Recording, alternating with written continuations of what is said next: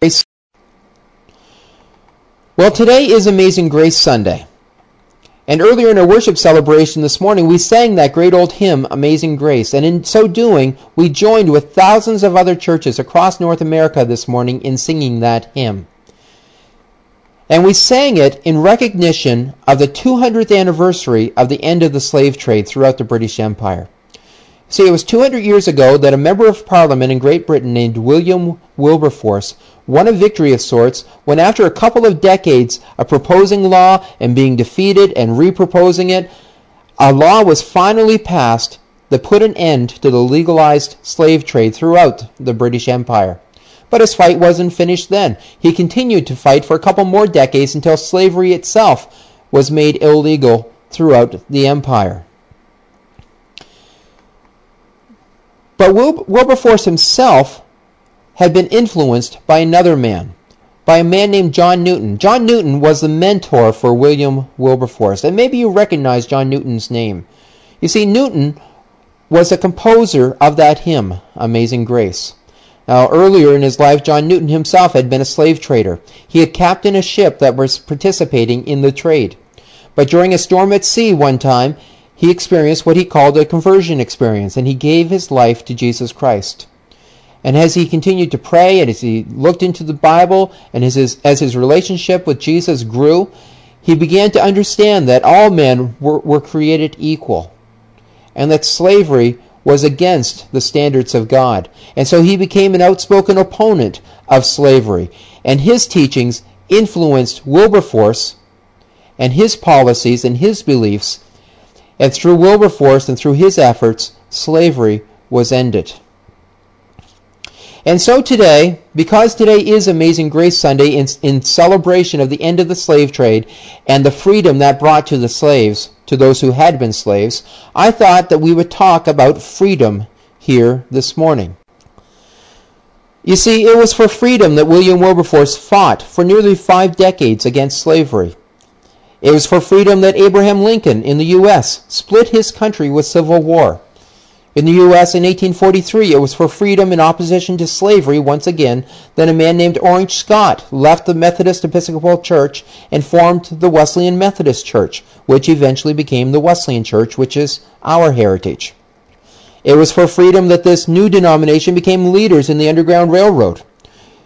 It was for freedom that four years after the founding of this denomination, a Wesleyan church called Freedom Hill Church was built in North Carolina, the first church, the first Wesleyan church to be built in the South, and that church began proclaiming freedom for sinners and slaves alike. It was for freedom that the 23-year-old pastor of that church, Adam Crooks, and the congregation of that church became the target of abuse.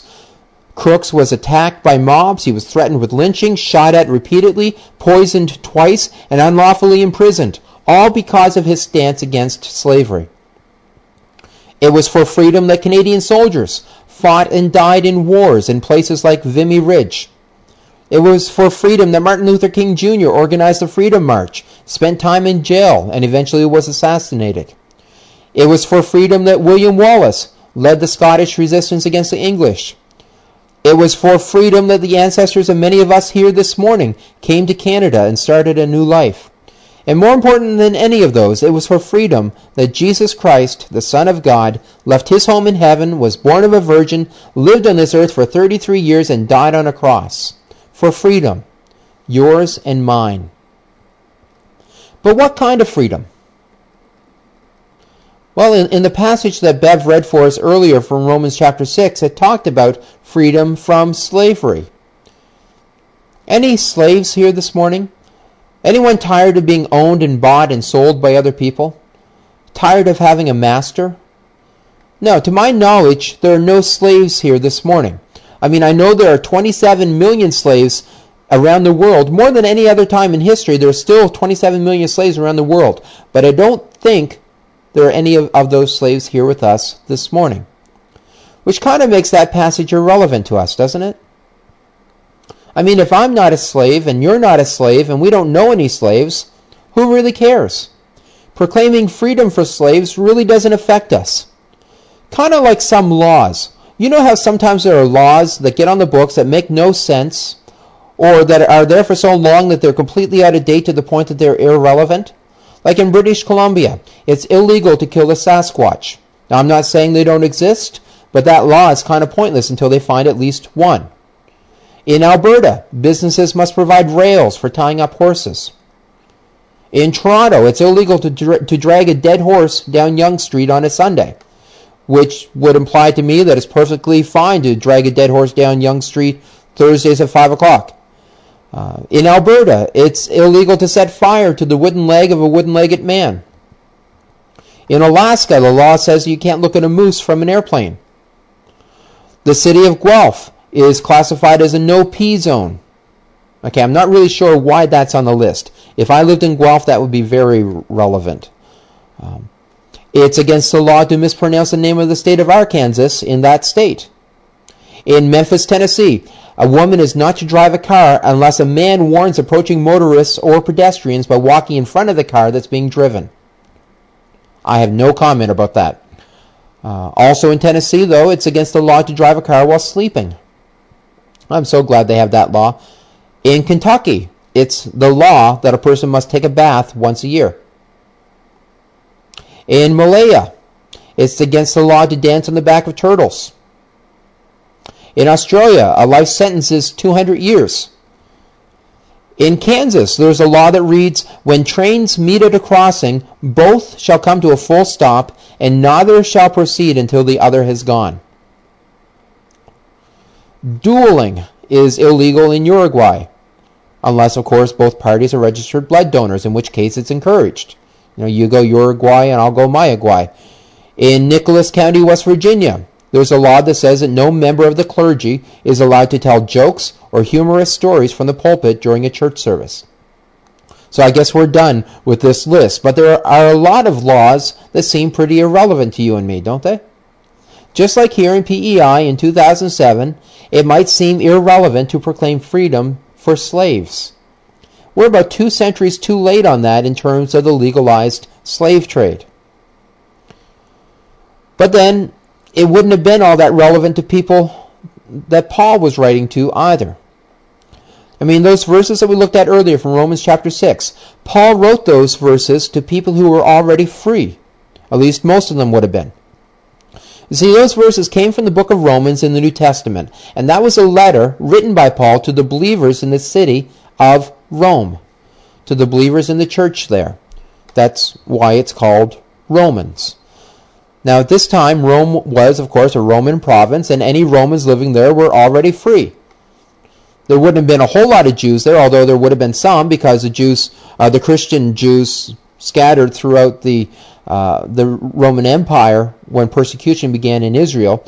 Uh, but the Jews who were there may have felt oppressed by the Romans, but they weren't slaves. At least most of them wouldn't have been. So I don't know if there were any or many slaves at all in the Roman church. But I don't really think that's what Paul was referring to anyway. And if you looked at that passage in Romans chapter 6, then you already know what Paul was referring to. We'll get to that in a minute. But first, let's take a look at another passage. Let's take a look at a passage from the Gospel of John. And here Jesus is talking to a crowd of people who have been following him and have been listening to him teach. And it says this Jesus said to the people who believed in him, You are truly my disciples if you remain faithful to my teaching, and you will know the truth, and the truth will set you free. And here's the response But we are descendants of Abraham, they said. We have never been slaves to anyone. What do you mean you will be set free? Okay, let's just pause right there for a second. Now, whoever asked that question there must have slept through history class. He obviously had never heard of Egypt or Moses or the Passover or the Exodus or the Babylonians or Daniel. You know, what's he doing here claiming that, that the, the descendants of Abraham had never been slaves? They had most certainly been slaves at various points in their history. But let's forgive his ignorance and let's move on. Doesn't really matter because that's not the kind of slavery Jesus was referring to anyway. He was just using the word slavery as a metaphor to give them a concept of what he was really talking about. So what was he referring to? Let's see. Jesus replied, I tell you the truth, everyone who sins is a slave of sin. So if the Son sets you free, you are truly free. So when Jesus talked about slavery here, he wasn't talking about being considered the physical property of another person. He was talking about living in bondage. Just like a slave lives in bondage to his master, we're all born in bondage to sin. And in that passage in Romans chapter 6, that's what Paul was saying too. Looking at verse 6 and verse 14, it says, We are no longer slaves to what? We're no longer slaves to sin. Sin is no longer your master. Instead, you live under the freedom of God's grace. Slaves to sin. What is sin, anyway? I mean, there are all kinds of things that we call sin, but they're not really sin. What is sin? Well, here's my understanding of what sin is. Sin is that self-centered, rebellious streak within each one of us that wants to replace God with ourselves. It's us wanting to be in control. All these other things we call sin, greed, lust, envy, jealousy, hatred, stealing, lying, cheating, adultery, those aren't sin. They're not sin. They're symptoms of sin. They're the outward expression of the, the disease of sin within us. And it's that sin which enslaves us. You know what? We live here in Canada and we enjoy freedom here. The problem of the modern day illegal slave trade aside, you and I live in freedom. People fought and died for the freedom that we enjoy.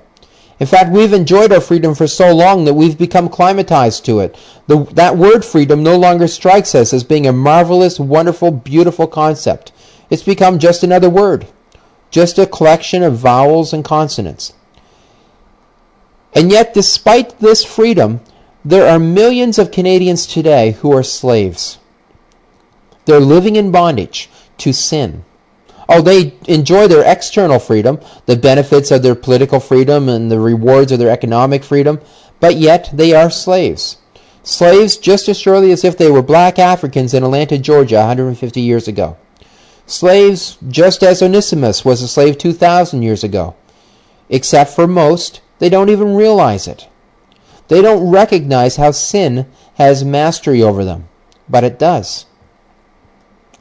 Here's how Paul described this kind of slavery. In Romans chapter 7, starting at verse 14, Paul wrote, The trouble is with me, for I am all too human, a slave to sin. I don't really understand myself, for I want to do what's right, but I don't do it. Instead, I do what I hate. But I know that what I'm doing is wrong. This shows that I agree that the law is good. So I'm not the one doing wrong, it's a sin living in me that does it. And I know that nothing good lives in me, that is, in my sinful nature. I want to do what's right, but I can't. I want to do what is good, but I don't. I don't want to do what's wrong, but I do it anyway. But if I do what I don't want to do, I'm not really the one doing wrong. It's a sin living in me that's doing it. I've discovered this principle of life, that when I want to do what is right, I inevitably do what is wrong. I love God's law with all my heart, but there is another law within me that is war with my mind. This power makes me a slave to the sin that is still within me. Oh, what a miserable person I am. That's how Paul described his bondage to slavery. And I got to tell you, I've been there. I've been in slavery. I know what Paul was writing about there knowing what you want to do, knowing what is right to do, but not being able to do it. I've been in that cycle where you try to do what's right, but you inescapably find yourself back doing the exact thing you didn't want to do. But take a look at what Paul wrote next. He wrote, Who will free me from this life that is dominated by sin and death? Thank God, the answer is in Jesus Christ our Lord. The answer is in Jesus Christ our Lord. So with that in mind, let's talk about what it takes for you and me to live in freedom today. What does it mean to live in freedom? How can we enjoy that freedom? Well, if I want to be free from the rule of sin in my life, I must first of all choose where my loyalties lie. You will have a master. The only question is, which will you choose? Will you choose to live according to your sinful nature and allow it to have mastery over you? Or will you choose the better way, Will you choose to live your life for God? Will you choose to live to please Him? Going back to Romans chapter 6, Paul wrote, Don't you realize that you become the slave of whatever you choose to obey? You can be a slave to sin, which leads to death, or you can choose to obey God, which leads to righteous living. So Paul says there is a choice you have to make. If you want to be set free from the rule of sin, that's where you need to start. Make a decision. Are you tired of being enslaved to every temptation that comes your way? If so, then cross the floor and, and align yourself with God's side. If you refuse to make that choice, then by default, you're choosing to stay in bondage to a life of sin. So you need to choose. But as we've already seen, that's not enough. It's not enough to just decide that you want to be free. Paul chose where his loyalties were, but he still found himself trapped in that cycle of doing what he didn't want to do and not being able to do what he wanted to do. He had to make that choice, yes. He had to decide where his loyalties were, but there also had to be more to it than that. And Paul discovered what it was. He had to depend on the power of God. That's letter B. If I want to be free from the rule of sin in my life, I must depend on the power of God. You see, we're all born as slaves to sin. And no matter how hard we try, we can't break free. It's beyond our capability. We're in bondage. And Jesus Christ, who is God, is the only one who holds the key that can unlock those chains and set us free. He can uphold you and strengthen you and help you to resist temptation so that you don't have to be a slave to sin any longer. Jesus told his disciples this in Luke chapter 22. He said, Pray that you will not be overcome by temptation. And that's good advice. It was good advice for the disciples, and it's good advice for you and for me today. Pray that you will not be overcome by temptation. Depend on the power of God. We can't overcome temptation ourselves, so let's pray that God will intervene and protect us and keep us from sin.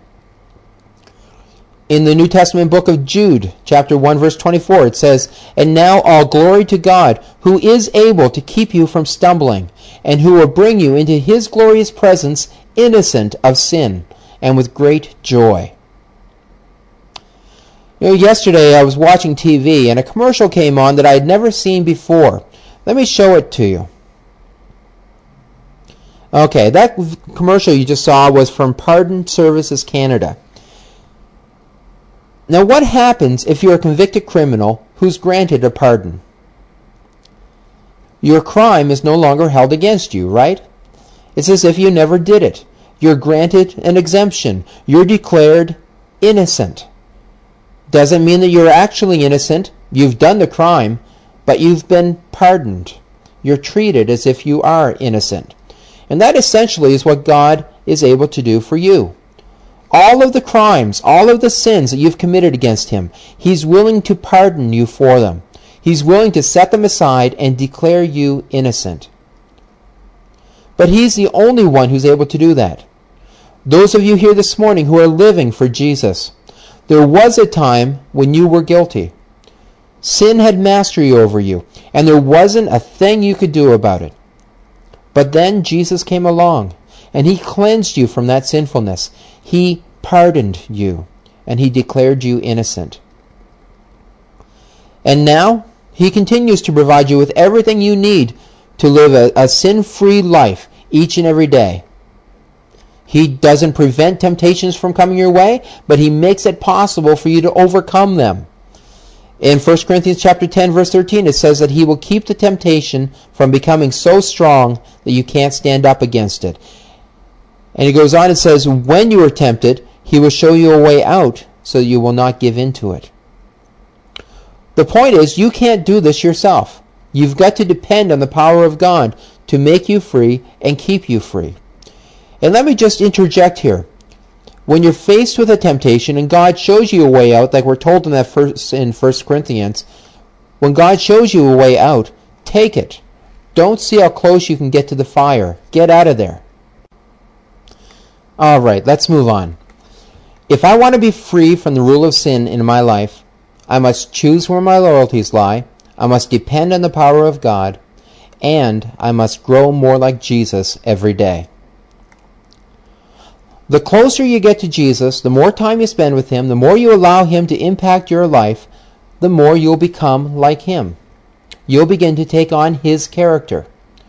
In 2 Corinthians chapter 3 verses 17 and 18 it says, "For the Lord is the Spirit, and wherever the Spirit of the Lord is, there is freedom." So all of us who have had that veil removed can see and reflect we become like Jesus, we reflect the glory of the Lord. And the Lord, who is the Spirit, makes us more and more like him as we are changed into his glorious image. You see, our freedom depends on the ongoing work of the Spirit of God in our lives as he makes us more like Jesus. We need to allow him free access to every part of our being, trusting him to make us more like Jesus every day. And let me warn you of this. When you begin to resist what the Spirit of God is doing in your life, and when you reject the transformation that He's working in you, that's when that self centered rebellious streak within you begins to take control again. That's when you give up your freedom and you choose to become a slave to sin once again. Now, obviously, you don't want that to happen. So let me encourage you. Commit yourself this morning to a lifelong journey of growing more like Jesus every day. And you know what? If you do that, and if you trust the work of the Holy Spirit in your life, and if you respond in obedience to His promptings, I believe that it's entirely possible for you to live in freedom from sin. You never have to go back to it again. Through the power of Jesus Christ, you can have victory over that sinful nature. But let's be honest. For most of us, we're still prone to fail. We don't have to sin, but we still choose to sin from time to time. We give in in a moment of weakness. Now let me say it again. It's entirely possible for us to live a life free from sin because of the power of God working in us. But just being honest, no excusing it, just being honest, there are still times that we give in to temptation and allow sin to rear its ugly head, aren't there? At least there are times like that for me. And because of that, we need to look at one more thing here. It would be nice to end with those, those three. If I want to be free from the rule of sin in my life, I must choose where my loyalties lie. I must depend on the power of God. And I must grow more like Jesus every day. That's nice and sweet. It'd be nice to end right there. But because of our propensity to, to give in to temptation and to continue to sin, we need to add this. If I want to be free from the rule of sin in my life, I must get back up when I fall down. Listen, the freedom God offers is real. And I want you to understand that with Him all things are possible, even living a sin free life. But at the same time, I want you to know that there's hope and forgiveness for you when you do fail. God wants us to live a life of purity before Him, and He expects that of us. But when we do fail, He extends a hand, not of condemnation, but of grace, to help us back up. In fact, Jeremiah the prophet in the Old Testament recorded these words. Jeremiah wrote in chapter 8, verses 4 through 6 This is what the Lord says When people fall down, don't they get up again? When they discover they're on the wrong road, don't they turn back? Then why do these people stay on their self destructive path? They cling tightly to their lies and will not turn around. Is anyone sorry for doing wrong? Does anyone say, What a terrible thing I have done? So, what's God saying here? I think he's saying, Get back up again. Rely on my power, he says, and, and do your best to live sin free. But if you fall down, get back up again. Don't stay down wallowing in your sinfulness. He says, I'm offering you my mercy and my forgiveness and my restoration. Take it. That's what he says to you and to me today. Abraham, Jacob, Moses, David, Peter, Thomas, all people like you and me who messed up. Some of them messed up big time. They sinned against God. And they had to get back up. In Proverbs chapter 24, verse 16, it says, The godly may trip seven times, but they will get up again. So, let me say it again. Don't fail. Don't give in to temptation. Don't sin. Don't do it. But if you do, get back up. Jesus came to set you free. To set you free from the power of sin. And it's a freedom that you can enjoy today. Are you ready for that? Are you ready to turn from your sinful way of life and instead choose by His power to live His way? That's a choice each one of us is faced with. And I want to challenge you this morning to answer that. Will you turn from your sinful way of life and choose to live by God's power in freedom, beginning today? Well, today is Amazing Grace Sunday. And earlier in our worship celebration this